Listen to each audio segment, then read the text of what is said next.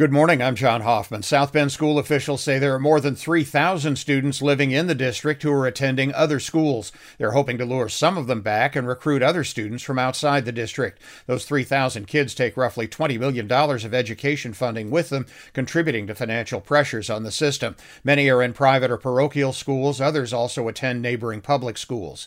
President Biden slammed Russia for its actions in Ukraine since the February invasion, telling the United Nations General Assembly Wednesday Vladimir Putin's threats of potential nuclear war show reckless disregard for his own and all people in Europe. Russia is mobilizing another 300,000 troops after recent reverses in Ukraine. There are two winners sharing that one and a third billion with a B dollar lottery prize drawn back in late July.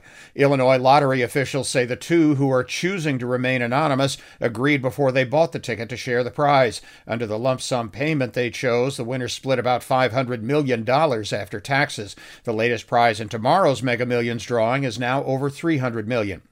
The South Bend Cubs are Midwest League champions for the second time in three years. They won a deciding Game 3 in the title series last night at Lake County in Ohio, 7 4. South Bend has several players we could be seeing in the majors in the next few years. The Chicago Cubs won last night in Miami 4 3. The White Sox lost again to Cleveland in Chicago 8 2. Thursday night NFL this week is the Pittsburgh Steelers in Cleveland against the Browns. Like most Thursday NFL games this year, the game is streamed on Amazon Prime. Kickoff at 8:15. I'm John Hoffman on Z94.3.